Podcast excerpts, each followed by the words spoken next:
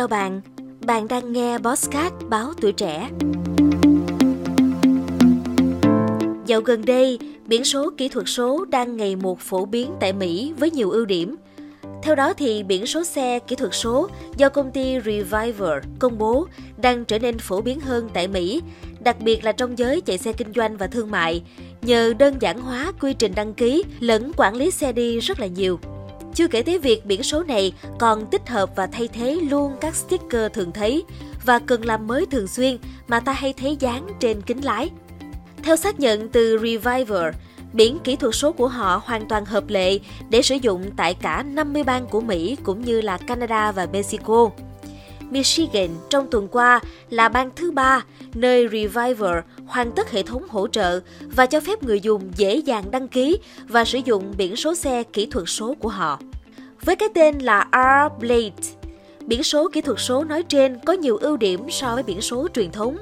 Ví dụ như vị trí của biển số này có thể được tìm kiếm dễ dàng trong trường hợp xe bị đánh cắp. Tiếp đến, khi biển số hoặc là xe cần được cập nhật theo quy chuẩn, người dùng có thể thực hiện thao tác trên dễ dàng, thậm chí là tự động mà không phải bỏ thời gian tới các cơ quan có thẩm quyền. Nói cách khác, một mình biển số này là đủ để thay thế phần lớn giấy tờ hay chứng nhận đi kèm xe. Quá là tiện lợi phải không? Ngoài ra, nhờ kết nối dữ liệu thông minh, biển số trên có thể hiển thị các thông điệp cảnh báo, chẳng hạn như hiển thị chiếc xe đang vận hành là xe trộm cắp hoặc bị sử dụng với mục đích xấu như bắt cóc nữa. Và chi phí để mua biển xe trên tham khảo từ Michigan chỉ là 5 đô la Mỹ.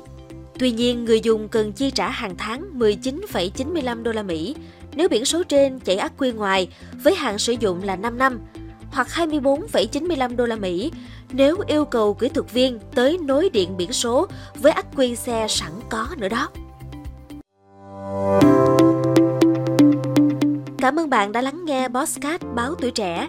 Đừng quên theo dõi để tiếp tục đồng hành trong những tập phát sóng lần sau. Xin chào tạm biệt và hẹn gặp lại.